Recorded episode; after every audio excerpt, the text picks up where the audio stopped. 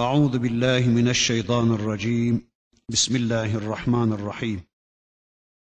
الحمد لله رب العالمين والصلاة وأتم التسليم على سيدنا محمد المبعوث رحمة للعالمين. اللهم لا سهل إلا ما جعلته سهلا وأنت تجعل الحزن إذا شئت سهلا. اللهم علمنا ما ينفعنا وانفعنا بما علمتنا وزدنا علما برحمتك يا أرحم الراحمين. أما بعد وإذا قيل لهم لا تفسدوا في الأرض قالوا إنما نحن مصلحون. ألا إنهم هم المفسدون ولكن لا يشعرون. وإذا قيل لهم آمنوا كما آمن الناس قالوا أنؤمن كما آمن السفهاء؟ ألا إنهم هم السفهاء ولكن لا يعلمون. وإذا لقوا الذين آمنوا قالوا آمنا. وإذا خلوا إلى شياطينهم قالوا إنا معكم إنما نحن مستهزئون. الله يستهزئ بهم ويمدهم في طغيانهم يعمهون. أولئك الذين اشتروا الضلالة بالهدى فما ربحت تجارتهم وما كانوا مهتدين İlâ ahirihi sadakallahul azim. Geçen dersimizde münafıkların karakterlerini tanımaya çalışırken onlarla alakalı düzen bozma konusuna kadar gelmiştik. Düzen nedir? Düzen bozmak nedir? Onu tanımaya çalışıyorduk. Şöyle bir örneğe gelmiştik. Hani eve yeni gelen geline evin sahibi ya da kocası o evde bir düzenden söz eder. İşte minder burada olmamalı, buraya sofra serilmemeli, pencere açık olmamalı, sürekli perde örtük tutulmalı, işte şu şurada olmamalı, bu burada olmalı gibi o eve yeni gelen geline evin sahibi tarafından bir düzen anlatılır. İşte gelin bu denenler konusunda aynen öyle yapmalı ve düzeni bozmamalıdır. Ama bu gelin denmeyenler konusunda da serbesttir. İşte Cenab-ı Hak da Hazreti Adem Aleyhisselam'a yeni getirdiği bu evde, yeni getirdiği bu dünyada bir düzenden söz etti. Dedi ki Rabbimiz kan dökmeyin, adam öldürmeyin, zina etmeyin, küfretmeyin, münafıklık etmeyin ya da işte namaz kılın, oruç tutun buyurmuş ve böylece yeni geldikleri bu evin düzenini bildirmişti. Bir süre yeryüzünde Allah'ın koyduğu bu düzene riayet edildi. Ama Hazreti Adem'in oğlu Kabil bu düzeni bozuverdi. Adam öldürdü. Biliyorsunuz Kabil kardeşi Habil'i öldürdü. Yeryüzünde bu düzen bozuldu. Sonra her düzen bozulduğu dönem Allah peygamber gönderdi bu bozulanlara çeki düzen vermek için. Mesela bir Nuh gönderdi, düzeldi ama arkasından yine bozuldu. Sonra bir peygamber daha gönderdi, düzeldi, arkasından yine bozuldu, yine peygamber gönderdi.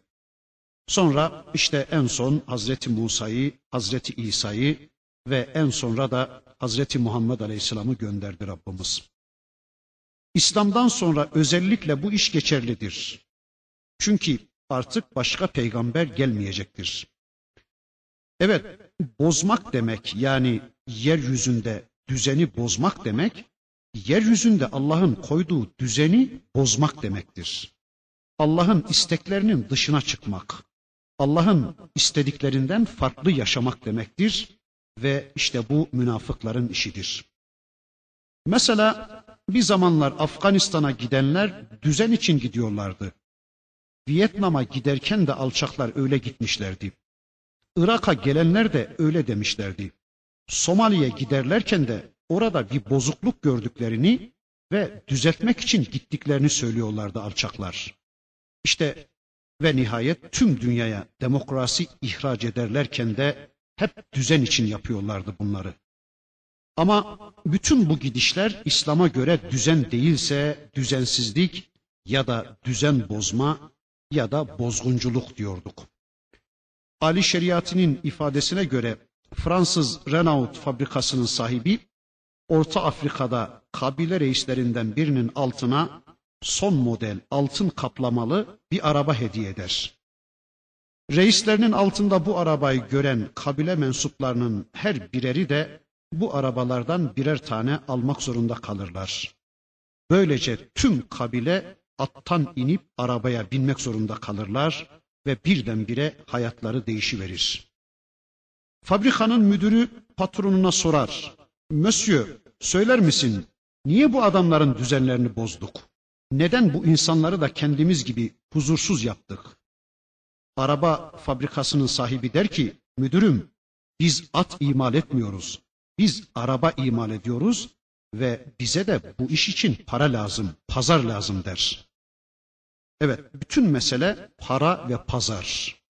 Bunun için de gözlerine kestirdiklerine kalkınma, işte ilerleme, modernizm gibi hedefler gösterirler. Sonra da onları asimilasyona tabi tutarak kendi kültürlerini, kendi dinlerini yerleştiriverirler. Bu değişim ya da toplumların düzenlerini bozma her zaman böyle kolay kolay kendiliğinden olmayabilir. Kimileri bu münafıkların kendilerine empoze etmeye çalıştıkları değişime karşı ayak diretebilirler. O zaman bu işin imkansız görüldüğü yerlerde de silahlar konuşmaya başlar ve toplu imhalar devreye girer. Mesela bu münafıkların değişimini kabule yanaşmayan Brezilya'da virüslenmiş elbiselerle yüz binlerce Brezilyalı yok edilmiştir. Suçları nedir bunların? Suçları batılılaşmamak. Batılı münafıkların kendilerine empoze ettikleri hayat tarzını kabul etmemek ya da kendi düzenlerini değiştirmeye yanaşmamak. Tüm dünyada düzenleme adına düzensizliği ikameye soyunan bu münafıklar sundukları bu düzensizliğe karşı ayak direten Afrika'dan da 100 milyon, Amerika'nın yerlilerinden ise 95 milyon insan katletmişlerdir. Bu iş için Orta Doğu ve Asya'da öldürdüklerinin adedi belli değildir. Milyonlarca insanın kanına girerlerken bu görevi de bir insanlık borcu olarak yaptıklarını söylüyorlardı. Zira beyaz Avrupalının dışında herkes düzensiz ve barbardı.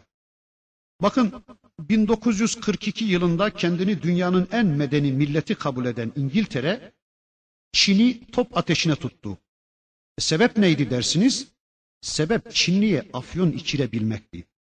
İngilizler afyon imal etmişler ve bu afyonu da Japonya'ya sokmak, Japon insanına içirmek istiyorlardı. E, Japon halkı da ayak diremiş, bizim törelerimizde afyon içmek yoktur. Biz bunu kullanmayacağız diyordu. İngilizlerin silahlarına hedef olan binlerce Japon bu yüzden hayatını kaybetti. Ama işin acısı bu defa batılı afyondan daha zehirleyici, eroinden daha fazla öldürücü olan demokrasiyi imal ettiler. Güzel güzel ambalajlar içinde tüm dünya insanlığına bunu sunmaya başladılar. Yeryüzünün düzeni adına yapıyorlardı bunu. Bu zehiri içmeyi kabul etmeyip diretenler oldu mu silahları konuşmaya başladı. Sadece Cezayir ve Tunus'ta 2 milyon insan Fransızlar tarafından öldürüldü. Ateşli silahlarla Latin Amerika'da, Afrika'da ve Asya'daki milyonlarca insanı köleleştirdiler. İddiaları bu insanları medenileştirmekti. Güya bu insanlar bozuk yaşıyordu da bu bozukluğu düzeltmeyi hedefliyorlardı. Eğer bir ülke insanı kendi değerlerine sahip çıkıp bunların empoze etmeye çalıştıkları düzeni reddetmeye kalkışırsa barış tehlikeye düşmüştü bunlar için. Hemen harekete geçerler.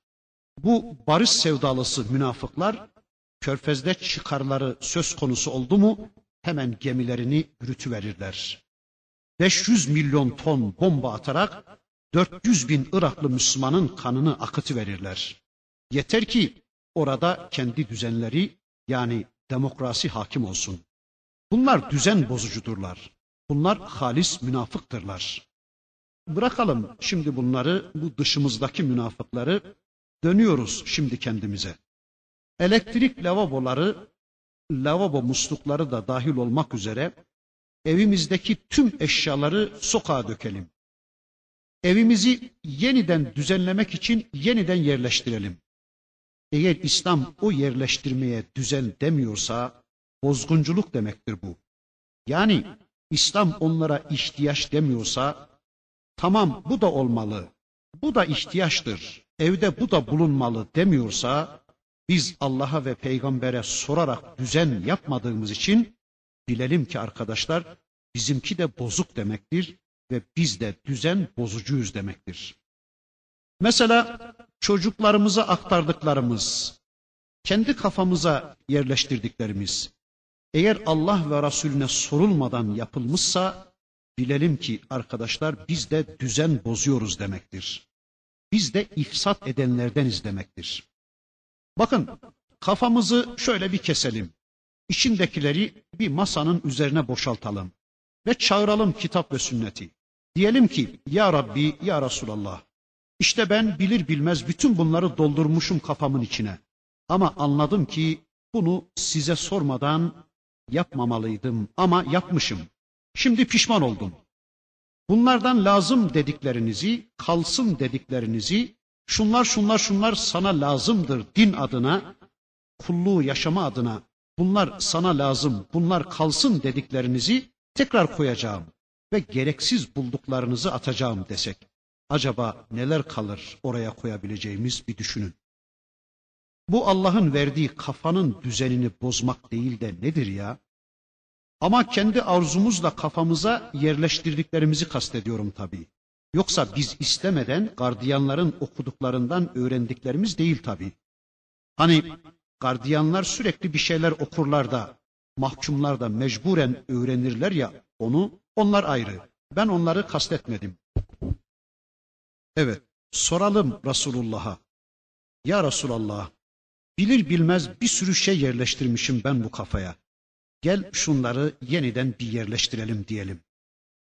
Nerede kullanacağımıza göre yerleştirmeliyiz ama. Mesela adam Bakara öğreniyor para kazanmak için. Ali İmran öğreniyor doçent olmak için. Nisa öğreniyor kitap yazmak içinse elbette bu da bozuk düzen olacaktır. Bunun dışında mesela şehri yeniden düzenlemek için başa geçirelim birini veya adam işte okulda düzen için kurallar koyuyor, fabrikada kurallar koyuyor, evde kurallar koyuyor düzen için. Eğer Allah onun koyduğu kurallara düzen demiyorsa, yani bizim koyduğumuz kurallara düzen demiyorsa, o zaman biz de düzen bozuculardanız demektir Allah korusun. Mesela hanımın şöyle davranması için bir kural koymuşuz. Eğer buna İslam düzen demiyorsa düzen bozmadır bu. İstediğimiz kadar düzen diyelim. Mesela perdeyin şeklini şöyle yaptın, döşemeyin biçimini böyle yaptın. Eğer İslam buna izin veriyorsa tamam. Değilse bunların tamamı düzen bozmadır ve biz de düzen bozucularız. Efendim burada kastedilen itikadi düzensizlik değil mi yani? bu anlattıklarınızla ne ilgisi var filan diyorsanız e, iyi de her amel bir imandan kaynaklanmıyor mu? Yani yeryüzünde görüntülenen bir bozukluktan bahsediliyor burada. Yani amele dönüşmüş bir bozuk inançtan, bir bozuk imandan söz ediliyor ayeti kerimede. Allah diyor ki bakın la tufsidu fil ard. Yeryüzünde bozgunculuk yapmayın. Sonra da bakın bundan sonra iman konusu gündeme gelecek. Ve izâ qîle lehum âminû kemâ âmenen nâs diye iman konusu gündeme gelecek. Öyleyse fesat kişinin hayatında görüntülenen bozukluğudur. Mesela ikinci kat mesabesinde bir ev yapıyordu sahabe de Allah'ın Resulü razı olmuyordu buna. Çünkü imanın dışta görüntüsüydü bu ve düzeni bozmaktı bu.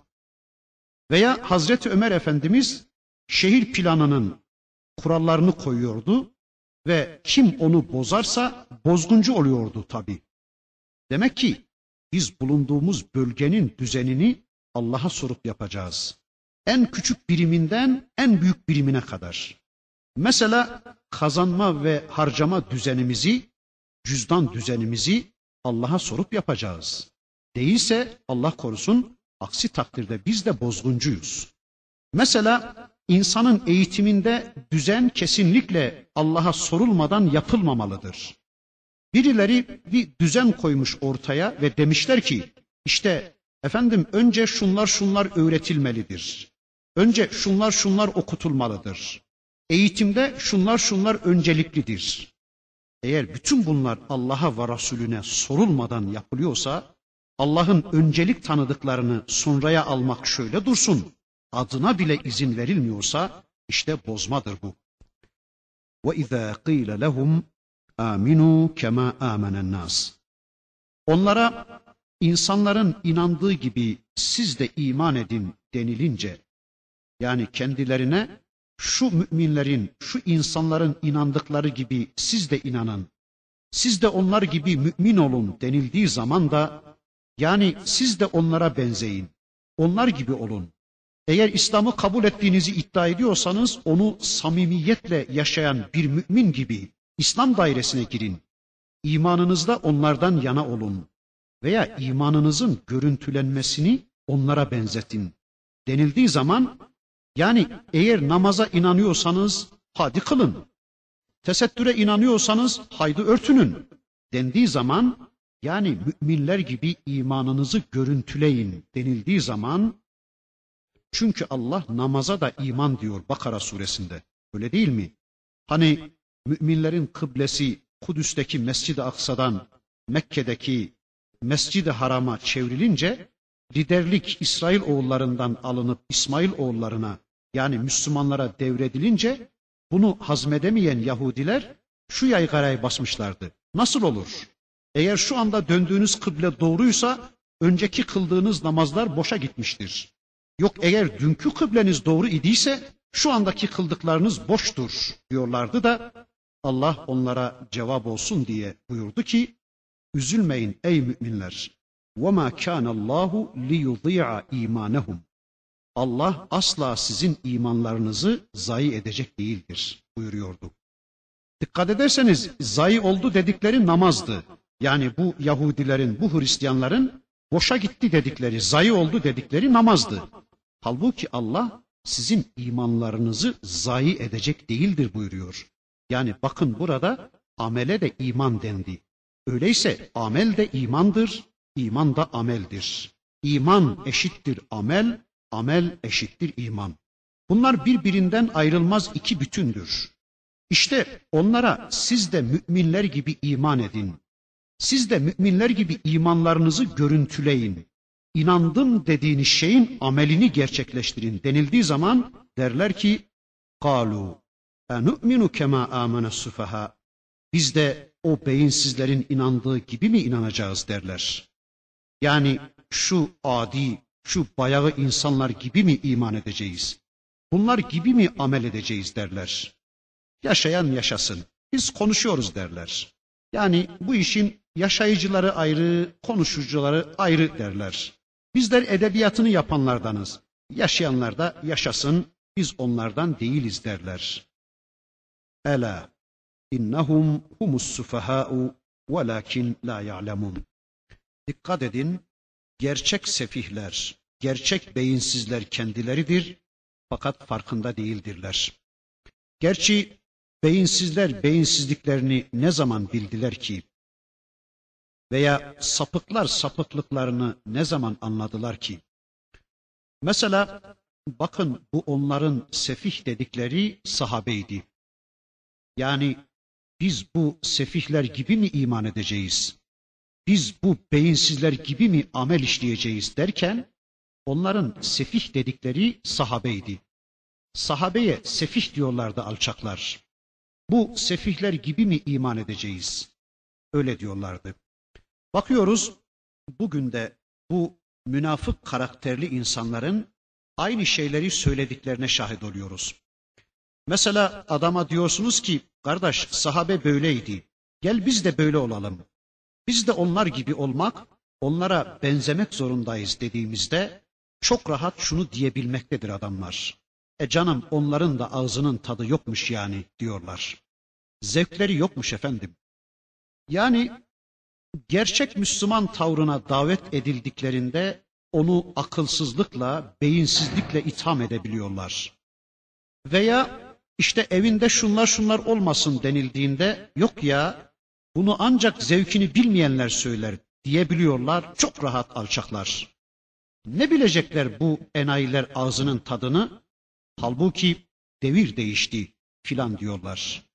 İhtiyaç konusunda, ev tefrişi konusunda, hanımına karşı davranışları konusunda, sofrası konusunda, işçisine muamelesi konusunda, hademesine karşı davranışları konusunda Allah'ın istedikleri kendilerine hatırlatılınca çok rahat iyi iyi anladık da kardeş hangi devirde yaşıyoruz diyebiliyorlar. Mesela ben bir arkadaş bilirim. Bugüne kadar tanıdığım sanayiciler içinde dükkanında çalıştırdığı işçilerine en iyi davranan, en güzel muamelede bulunan birisi. Paralarını bol bol veriyor. İzinlerde, düğünlerde, bayramlarda haklarını fazlasıyla veriyor. İşçilerinden kendileri veya hanımları, çoluk çocukları hastalanınca yakından ilgileniyor. Evlerine gidiyor, hal hatır soruyor. Onlara elinden gelen her şeyi yapıyor. Ama buna rağmen seneler, yıllar hep onun arabasını artırdı, evini artırdı, dükkanını, parasını artırdı. Yani onun her şeyi artarken, her şey değişirken Lakin onun dükkanında çalışanlar hala bisikletle gidip gelmeye devam ediyorlar. Peki sormak lazım şimdi. Onun her şeyi değişirken, evi değişirken, arabası değişirken, parası değişirken, arabasının modeli değişirken verikiler neden yerinde sayıyorlar? Ya da nereden e, kazanıyor bu arkadaş? Kazandıklarının tümü verikilerin emeği olarak çıkıyor ortaya değil mi? Öyleyse onlar sahabeydi efendim. Biz onlar gibi yapamayız ki. Veya devir değişti efendim. İşte kapitalist bir toplumda Müslümanca davranışa yer kalmadı. E ne yapalım?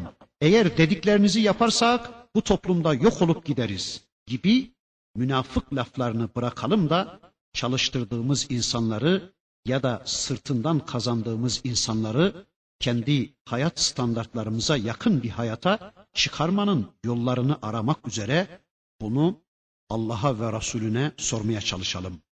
Bu konuda ne dersiniz ey Allah'ım? Ey önderim bu konuda ne dersin demeyi öğrenelim inşallah.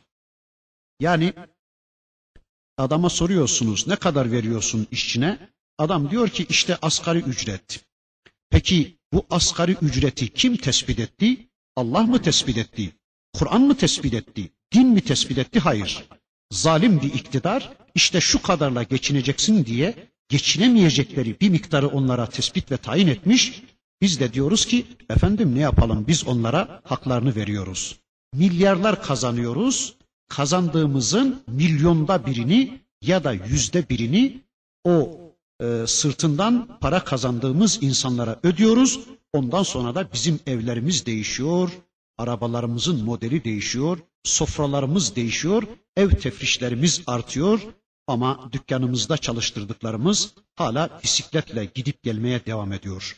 Öyle yapmayalım da ne yapalım? Onları o sırtından para kazandığımız insanları, gariban insanları kendi hayat standardımıza çıkarmaya çalışalım.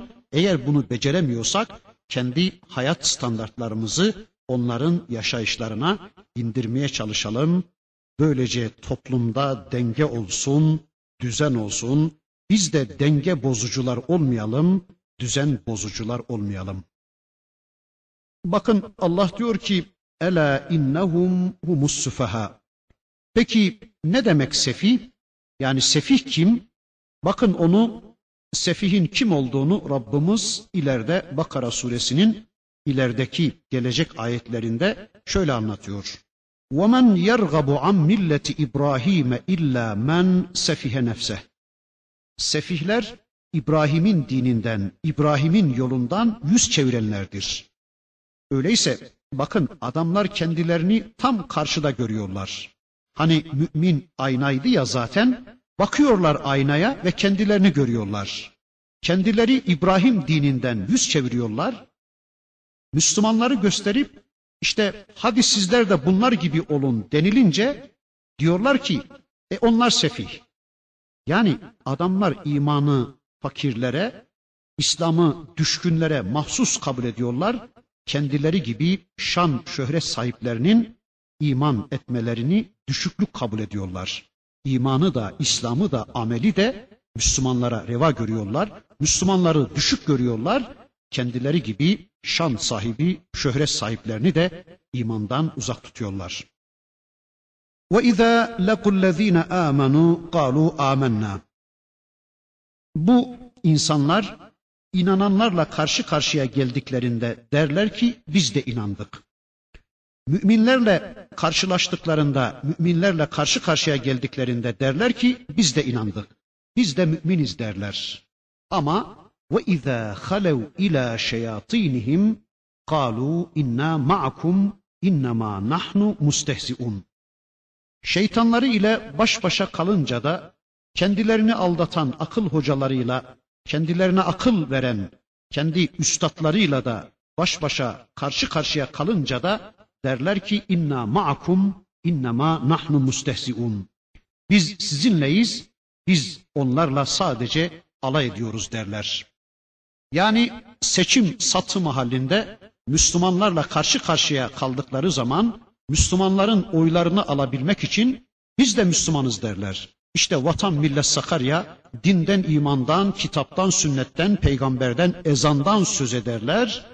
Ama işte Amerikalı akıl hocalarıyla ya da İsrail'deki akıl hocalarıyla baş başa kaldıkları zaman da derler ki sakın ha o seçim satım halinde vatandan, dinden, imandan, kitaptan bahsettiler diye bizi Müslüman zannetmeyin. Bizi onlardan zannetmeyin. Sakın ha bize desteğinizi çekmeyin. Biz sizinle beraberiz. Biz sizin gibi inanıyoruz. Biz sizin düşündüğünüz gibi düşünüyoruz derler. Şüphesiz ki bu alçakların alçaklıkları Allah tarafından bu kadar açık ve net bir biçimde ortaya konulunca müminlerin gayızları kaynar, sinirleri kabarır.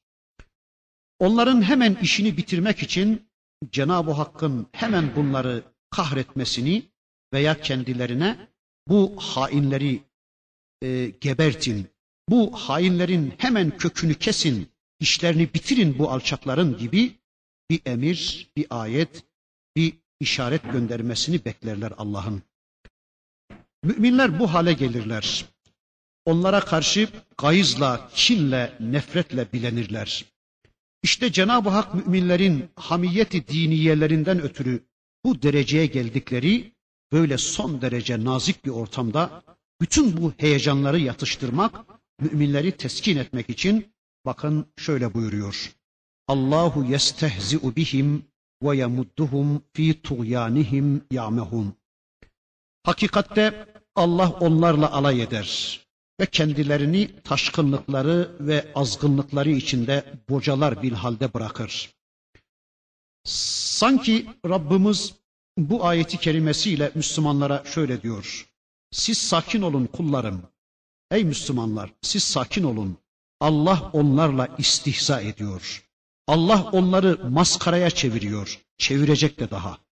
Adeta azgınlıklarına meydan veriyor. Fırsat veriyor Allah.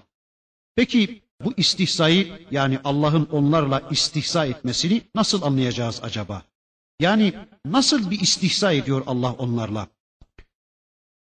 Anlayabildiğimiz kadarıyla bunun manası şudur Allahu alem. Bunlar kendileri vapuru kaçırdılar ama bunların çocuklarından ciddi Müslümanlar çıkmasına imkan hazırlamak için Allah onlara imkan tanıyor. Böylece çocuklarına İslam'ı duyurma imkanı hasıl oluyor demektir. Bir de hadislerde anlatıldığına göre yarın Allah cehennemin kapılarını açıp ey kafirler, ey münafıklar haydi çıkın azabınız, cezanız bitti buyurarak onlarla istihza edecekmiş. Onlar Allah'ın bu müjdesini duyunca sevinçten çılgına dönmüş bir biçimde cehennemin açılan kapılarına yönelecekler ve tam çıkmak üzere kapıların önüne geldikleri zaman da Allah tüm kapıları kapatı verecek ve bunlarla bu şekilde alay edecekmiş. Ulaike ellezine işteravu zalalete bil huda fema rabihat ticaretuhum ve ma kanu muhtedin. İşte bunlar hidayet yerine dalaleti satın almışlardır. Ama ticaretleri de kar getirmemiştir. وَمَا كَانُوا muhtedin Onlar doğru yolu da bulamamışlardır. Yani hidayet tam ellerine geçmişken onu bırakıp da dalaleti, sapıklığı tercih ettiler. Ticaretleri kar getirmedi ve kar yolunu bulma imkanları da kalmadı. Biz biliyoruz ki ticarette iki maksat vardır. Bir, sermayeyi korumak, iki, kar etmek. Bunlar kar etmek şöyle dursun, sermayeyi bile koruyamadılar. Peki neydi bu sermaye? Sermaye imandı, sermaye hidayetti. Hidayeti kaybeden, imanı kaybeden bir adam nerede kaldı kar etsin? Zira imansız hiçbir amelin kıymeti yoktur. İmanı olmayan bir adamın işleyeceği hiçbir amelin Allah katında en küçük bir kıymeti, en küçük bir değeri yoktur. Meseluhum kemeselillezi istevkade nara. Arkadaşlar Kur'an'ın bir anlatım uslubu, bir ifade mantığı vardır. Allah soru sorar Resul-i Ekrem'e, farklı sorular sorar ama arkasından da bakıyoruz. Tilke min enba'il gaybi nuhiha ileyk. İşte peygamberim bunlar gayip haberlerindendir ki biz sana bunları vahyediyoruz deniliyor. Bunlar gayip haberleridir ki biz onu sana vahyediyoruz, öğretiyoruz deniliyor. Peki şimdi bu ne biçim iş mi diyeceğiz? Yani ne bilecekti Resulullah da Allah bunları soruyor mu diyeceğiz? Hayır. Böyle bir şey demeye hakkımız yoktur. Çünkü Allahça ifade böyledir diyoruz. Allah böyle ifade etmeyi murad etmiştir. Kimse ona bu konuda hesap sorma hakkına sahip değildir. Amenna, inandık. Mesela bakın Cenab-ı Hak yine soruyor. El kari'atu. Sonra mel kari'atu. Sonra ve ma edrake mel kari'a. Kari'a, kari'a nedir? Bilir misin peygamberim kari'anın ne demek olduğunu? Ama sen nereden bileceksin bunu? Dinle öyleyse onu sana ben anlatayım diye bir soru soruyor. Ama aynı Allah bakın yine kitabının başka bir yerinde kendisine soru sorulan bu insan için şöyle buyuruyor. İnnehu kâne zalûmen cehûlâ. Hakikaten o insan çok zalim, çok cahildir buyurur. Yani soran kim? Allah. Allamul guyub olan, alimul gaybi ve şehadeh olan, yani gaybın da şehadetin de bileni, en bileni, mutlak bileni olan, alim olan, habir olan, semi olan, yani bilgi kendisinden olan Allah soruyor. Peki kime soruyor Allah? Yani sorulan kim? İnnehu kana zalumen cehula buyurduğu zalim, kendisine zulmeden ya da cahil, bilgisizin bilgisizi olan insana soruyor. Ha öyleyse anlıyoruz ki arkadaşlar bu soru değildir. Yani cevap isteyen bir soru değildir bu. Ama Allah sordu diye soru diyoruz. Ve işte Kur'an'ın böyle bir anlatım modeli, böyle bir anlatım mantığı vardır diyoruz. Cenab-ı Hakk'ın bu anlatım modellerinden biri de burada olduğu gibi kişiyi mücerret konularla, soyut konularla sanki zor durumda bırakıp da onun bocalaması söz konusu olacaksa, yani konuyu hayata indirgemesi problem olacaksa, o zaman Cenab-ı Hak işte burada olduğu gibi örnekleme yapıyor. Konunun anlaşılabilmesi için örnek verir Rabbimiz. Mesela diyor ki bakın Allah, Allahu nuru semavati vel ard. Allah göklerin ve yerin nurudur. Tabi karmaşa bir konu. E nasıl anlayacağız? Allah ve nur. Peki ne demek nur? Nuru nasıl anlayacağız derken bakın Rabbimiz insanı bu karmaşadan kurtarmak için hemen arkasından bir misalle nurun ne demek olduğunu örnekleyi veriyor.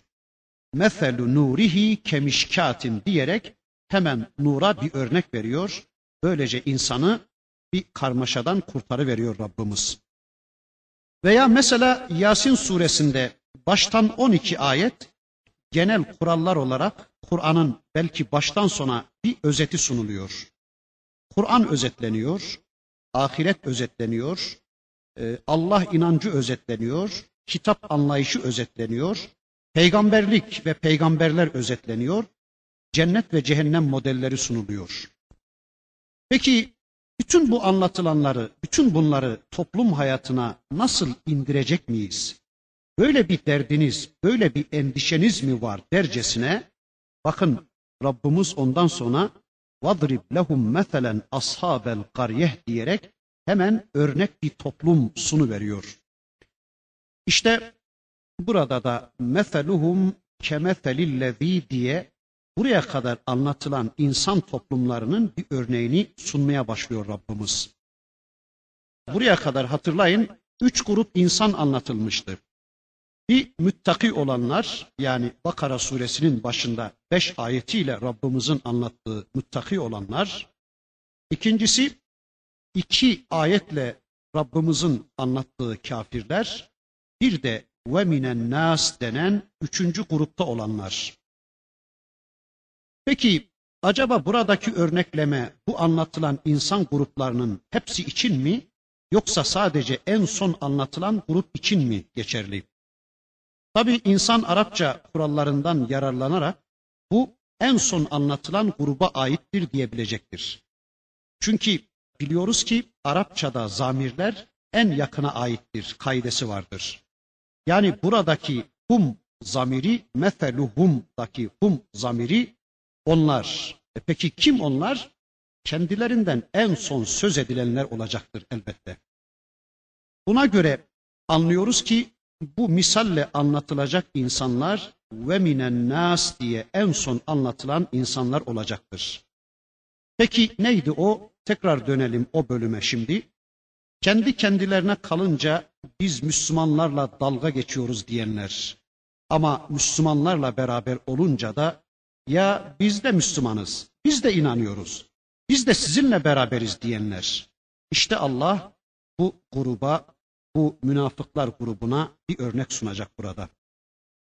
Tanınmaları çok zor olan ve lakin tanınmalarında Müslümanlar açısından mutlak zaruret olan İslam'ın ve Müslümanların baş düşmanlarıyla ilgili bir örnek sunulacak.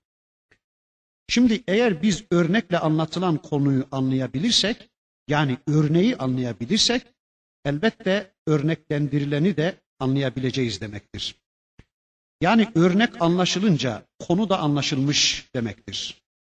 Mesela ben içinizden birine bana bir halı yapabilir misin desem o da nasıl yani ne model hangi model bir halı istersin dese ben de ona istediğim halının modelini çizmeye çalışsam eğer o benim çizmeye çalıştığım modeli anlayamamışsa o zaman benim istediğim halıyı hiç anlayamamış demektir.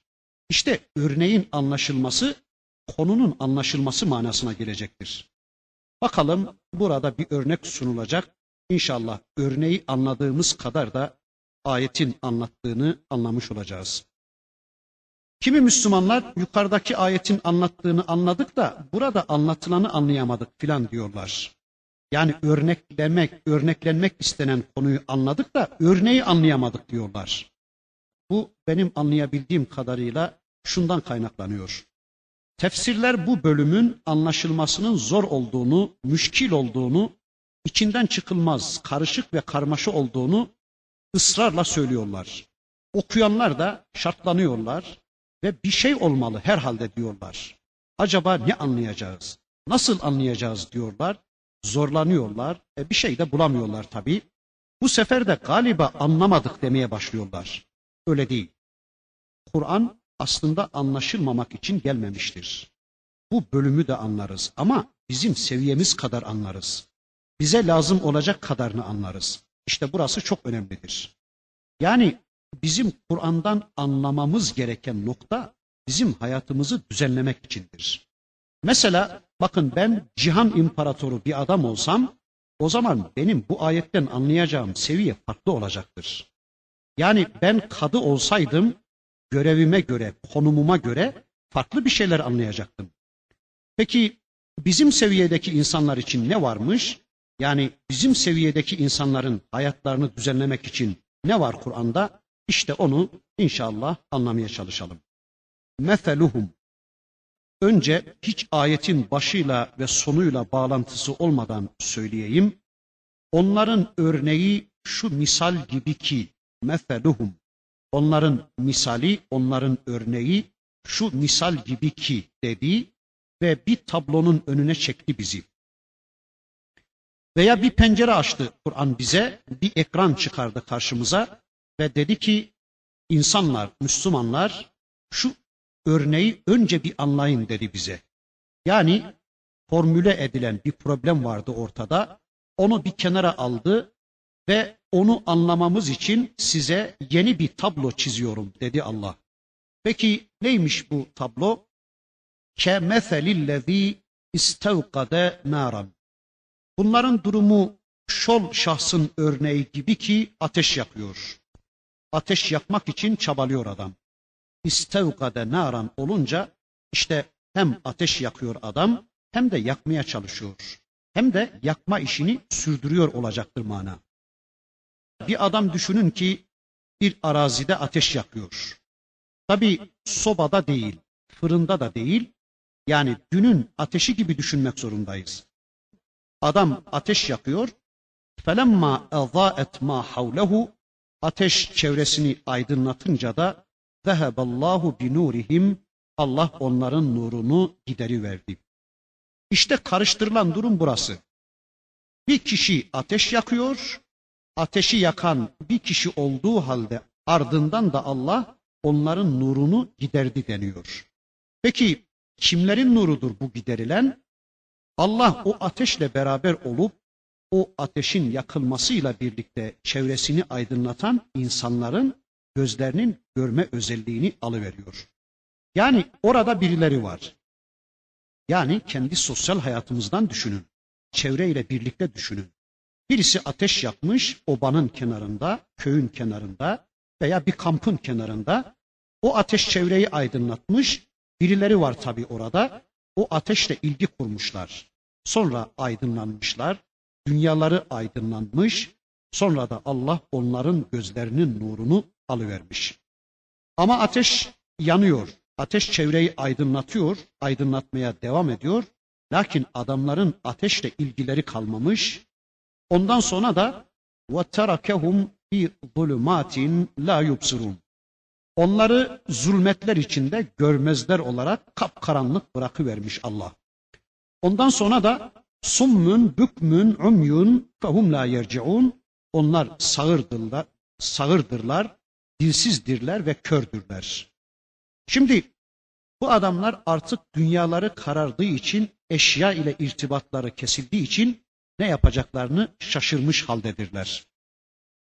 Az evvel görüyorlardı da şimdi görmüyorlar. Her şey bitmiş. Sağır, kör, dinsiz, e, topal hale gelmişler. Bu bir. Bir de ev kasayyibim mines semai ya da semadan bardaktan boşanırcasına inen bir yağmur düşünün.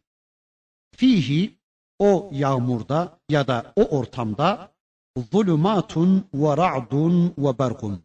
Karanlıklar, gök gürültüsü ve şimşek var. Karanlık üstüne karanlıklar var. Yani yağmurun karanlığı, kalbe çöken kasvet karanlığı, gecenin karanlığı, çevrede ışıkların sönmesinin, aydınlığın bitmesinin karanlığı, işte böyle bir teviye karanlıklar var. Sonra yıldırım ve şimşek var. Gök gürültüsü ve şimşek var, yıldırımlar var. Sonra oradaki bu insanlar, bu korkunç ortamda bulunan bu insanlar yec'alûne esâbi'ahum fi âzânihim mines savâ'iqi haderal mevt. Yıldırımlardan ölüm korkusuyla ellerini, parmaklarını kulaklarına tıkıyorlar. Yani bu ortamda ölüm korkusu nedeniyle parmaklarını kulaklarına tıkıyorlar. Ama bilmeliler ki Vallahu muhidun bil kafirin. Allah kafirleri çepeçevre kuşatmıştır. Hiçbirisi kaçacak delik bile bulamayacaklardır. Hemen böyle bir parantez cümleyle işin Allah'a ait olduğunu anlatıveriyor. Yani İslam'da sosyal olaylar, tabii olaylar Allahsız anlatılamaz. Aslında karanlık, yıldırım ve şimşek de Allah'ın ayetleridir. Gök gürültüsü, yağmur, kar hepsi Allah'ın ayetleridir. Sonra buyurur ki bakın Rabbimiz yekadul berku yahtafu ebsarahum. Şimşek neredeyse onların gözlerini alıverecekti. Gözlerini kapı verecekti. Yani şimşek gözlerini kamaştıracak biçimde parlak bir ışık saçıyordu. Sonra kullema ezâe lehum şimşek onlara ne zaman aydınlık verdiğinde meşev fihi onun ışığında yürüyordular. Yani onun aydınlığında yol bulma imkanı elde ediyordular ama ve izâ azleme aleyhim kamu. Ama onlara karartı verdi mi de kalıveriyordular. Yani ortada sap gibi dikelip kalıveriyordular. Bu manzara da anlaşıldı mı? İnşallah anlaşıldı. Şimdi neymiş? Bakın ışık var. Acaba bu vahiy mi? Ateş yakan biri var. Acaba bu peygamber mi? Yoksa bu ateşi yakan adamın kendisi mi? İşte şu oldu acaba melek mi? Öteki oldu acaba arz mı diye burada anlatılanları teşbihi temsili olarak hepsini başka bir şeye benzetmeye çalışmak yerine bu olayı bizim anlayacağımız ayetleri anlatan ayetler olarak anlasak e, belki biraz daha hoş olacak. Mesela bakın baştaki örneğe dönüyorum şimdi. Bir adam var, ateş yakıyor, çevresini aydınlatıyor ama kendisi ateşle ilgisini kesmiş adam. E neden kesmiş? Çünkü katamallahu ala kulubihim. Bunun için ilgisini kesmiş. Yani Allah onun gözünün işini, kulağının işini, kalbinin işini bitirmiş. Anlama özelliğini bitirmiş de ondan. Artık o insan hem ateş yakıyor, hem çevresindekileri aydınlatıyor ama kendisi ondan mahrum kalıyor. Öyleyse arkadaşlar bu kişinin kaybını anlatan güzel bir örnektir. İşte bakın mesela şu anda ben ateş yakıyorum ve çevremi aydınlatıyorum. Benim yaktığım bu ateşle sizler aydınlanıyorsunuz. Gönlünüz aydınlanıyor, ruhunuz ve düşünceniz aydınlanıyor. Bir şeyler anlıyorsunuz, bir şeyler öğreniyorsunuz. Sizin öğrenmenize, sizin aydınlanmanıza sebep olan bu ateşi şu anda ben tutuşturmaya çalışıyorum ama yaktığım bu ateşe karşı ben kendim nötr davranırsam, yani kendi gayretsizliğim sebebiyle veya kendim konusunda negatif isteğim sebebiyle bu yaktığım ateşten kendim istifade etmek istemezsem ve bu yüzden de benim gözümün nuru alınır ve kalbim mühürlenirse ben aynen o adam gibi olurum Allah korusun. Yani ateş yakıp yaktığı bu ateşle çevresini aydınlatan ama kendisi bu ateşten mahrum kalan kişi. Çevresine ışık dağıtıp kendisi karanlıkta kalan kişi. Tıpkı işte ekmek fabrikası kurup imal ettiği on binlerce ekmekle çevresini doyuran ama imal ettiği ekmekten iki parça kendi ağzına almayan adam gibi. Ya da koltuğunun altında akşam evdekilere, evdeki çocuklarına iki tane ekmek götürmeyen adam gibidir. Veya başkalarına dağıttığı ekmekten kendi ağzına götürmeyen adam gibidir. Yani birilerine işte aman namuslarınıza, iffetlerinize sahip çıkın. Aman çocuklarınızı Allah'ın istediği biçimde Müslümanca eğitin dediği halde birileri onun bu beyanlarıyla, onun bu irşatlarıyla aydınlanırken kendi hayatı tamamen bu konularda karanlık olan adam. Başkalarının çocuklarını eğitmeye çalışırken kendi çocuklarını eğitmeyen, kendi ailesinin namus ve iffetine sahip çıkmayan adam. İşte münafığın durumu bunun durumu gibidir diyor Rabbimiz. Demek ki kimi insanların görüntülenen örneği buymuş. Hani kimi insanlar vardı hani vahiy ile ilgisiz yani kafirle Müslüman arasında, küfürle iman arasında gelgit yapan insanın örneği. Kafirle mümin arasında olurmuş bu adam. Hem ateş yakarmış hem de kafir gibi davranırmış. Hem başkalarına İslam'dan söz edermiş hem de kendisi dediklerine karşı kör ve sağır kesilirmiş. Summun, bukmun, umyun fehum la yerciun olurmuş yani. Bakıyoruz adama Allah korusun hem Kur'an anlatıyor hem sünnet anlatıyor hem Kur'an yazıyor, sünnet yazıyor, hem kitap yazıyor, hem talebe yetiştiriyor ama kendisine karşı o kadar kör, o kadar sağır ki adam başkalarına duyurduklarını kendine karşı uygulama noktasında o kadar kayıtsız, o kadar vurdum duymaz ki adam. Karısına karşı o kadar kör ve sağır ki, çocuklarına karşı o kadar kör ve sağır ki, o kadar sağır ve vurdum duymaz ki adam, Allah korusun, sanki başkalarına duyurduğu dinle kendisine uyguladığı din tamamen farklı. İşte birinci örnekte bize bu anlatılıyor. İkinci örneğe geçiyorum şimdi. Orada ne diyordu Allah? Her tarafta yağmur, her tarafta karanlık, kasvet ya da güneşsizlik, aysızlık söz konusu. Yani böyle bir ortamda bir adam vardır. Şimşek çakıp da etrafı aydınlanınca şöyle biraz biraz adım atma imkanı buluyor. Ama ondan sonrası da onunla görebilse, onunla anlayabilse ya. Hayır ondan sonra bocalayıp kalıyor. E nasıl yürüsün de yani? Bir kere şimşek çaktı, onunla bir adım attı ve bitti o kadar. Şöyle değil mi ama bakın. Yani bu adam kısa bir zaman Kur'an'la beraber oluyor, sünnetle beraber oluyor, ayda bir defa veya haftada bir gün geliyor Müslümanların sohbetlerine katılıyor. Onların ağzından Kur'an, sünnet dinliyor. Duyduğu bu kırıntılarla biraz biraz içleri aydınlanıyor. Onunla birkaç adım atıyorlar, birkaç saat idare ediyorlar ama daha sonra işte o sohbetten ayrıldıktan sonra yine eski vahiysiz hayatlarına dönüverince de yine karanlıklar içinde kalıveriyorlar. Yani ayetin ifadesinden anlıyoruz ki şimşek kendisinin dışında olan bir hadise. Yani kendisi istediği zaman o şimşeği çaktıramıyor. Şimşeği Allah çaktırıyor. Bunlar da kendileri bizzat Kur'an'la diyalog kurmuyorlar da yani istedikleri zaman bu şimşeği çaktıracak. Kendileri bizzat Kur'an'la diyalog kurabilecek konuma gelmiyorlar da birilerinin bu ışığı yakmasını bekliyorlar. Birileri kitabı okusun, biz dinleyelim. Birileri anlatsın, birileri bize anlatsın demeden yanalar. Yani bu adamlar arkadaşlar bazen bazen iman ediyorlar, gayret ediyorlar, mümin olmaya çalışıyorlar. Anlatanların yanına giderek biraz işte bir yol buluyorlar ama daha sonra kendilerinin kitapla diyalogları olmadığı için yine o karanlıklar alemine buradaki karanlık küfür, nifak ve şüphe karanlığıdır. Vahiy ile beraber olunca bir an bunlar kaybolup yerini iman aydınlığı alıyor. Onun aydınlığında birkaç adım atıyorlar, birkaç gün idare ediyorlar ama daha sonra vahiy ile ilgileri kesilince kendi dünyalarına, kendi alemlerine döndüklerinde kala kalıyorlar. Yani orada da bir şeyler yapmaktadırlar elbette ama bu yaptıkları şeyler vahiyden kaynaklanmadığı için boştur bunların hepsi. Ya da burada anlatılan bu çakan şimşekten kasıt bu adamların dünyada söyledikleri La ilahe illallah sözüdür denmiş.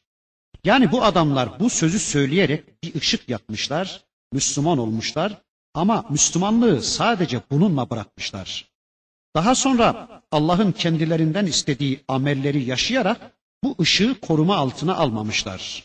Bu imanlarını güçlendirmemişler de yaktıkları bu ışık sönüvermiştir. Yani Müslümanlığı sadece kelime-i şehadetten ibaret zannettikleri için nurları sönüvermiştir. Bir de bu ayet münafıkların dünya hayatında İslam nimetinden faydalanmalarını anlatır denmiş. Yani yakılan bu ışıktan kasıt dünyada geçici olarak İslam nimetinden bunların istifade etmeleridir denmiş.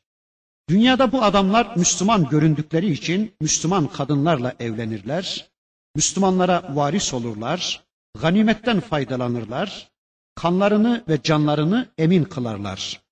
İşte dünyada bu kadarcık bir istifadeleri olur. Ama Bütün bunlar sadece dünya ile sınırlıdır.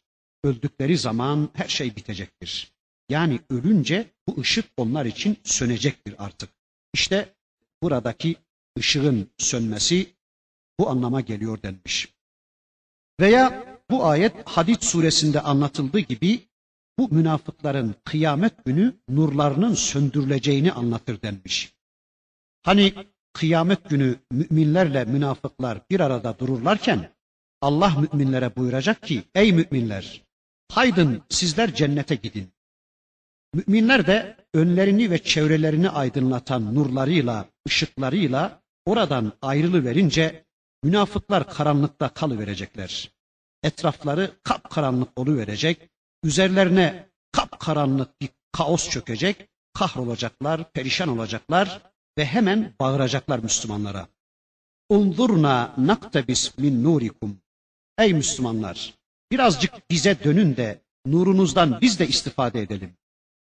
Hey Müslümanlar, kardeşlerimiz, arkadaşlarımız, hemşehrilerimiz, dönün bize biraz da e, biz de bakalım. Şu nurunuzdan biraz biz de istifade edelim. Ya da bizden tarafa dönseniz de biz de ne yapacağımızı bir bilsek filan diyecekler. Dünyada da böyleydi zaten. E bunların vaziyeti dünyada da böyleydi. Dünyada da Müslümanların yanına geliyorlar, onların okuduğu, Müslümanların anlattığı ayetlerden biraz biraz kırıntı alıyorlar. Bu kırıntı bilgilerle biraz yol alıyorlar. İşte birkaç gün idare ediyorlar ama sonra kendi dünyalarına dönüverince de karanlıkta kalıveriyorlardı. İşte burada da aynen böyle. Dönün bizden tarafa biraz nurunuzdan istifade edelim.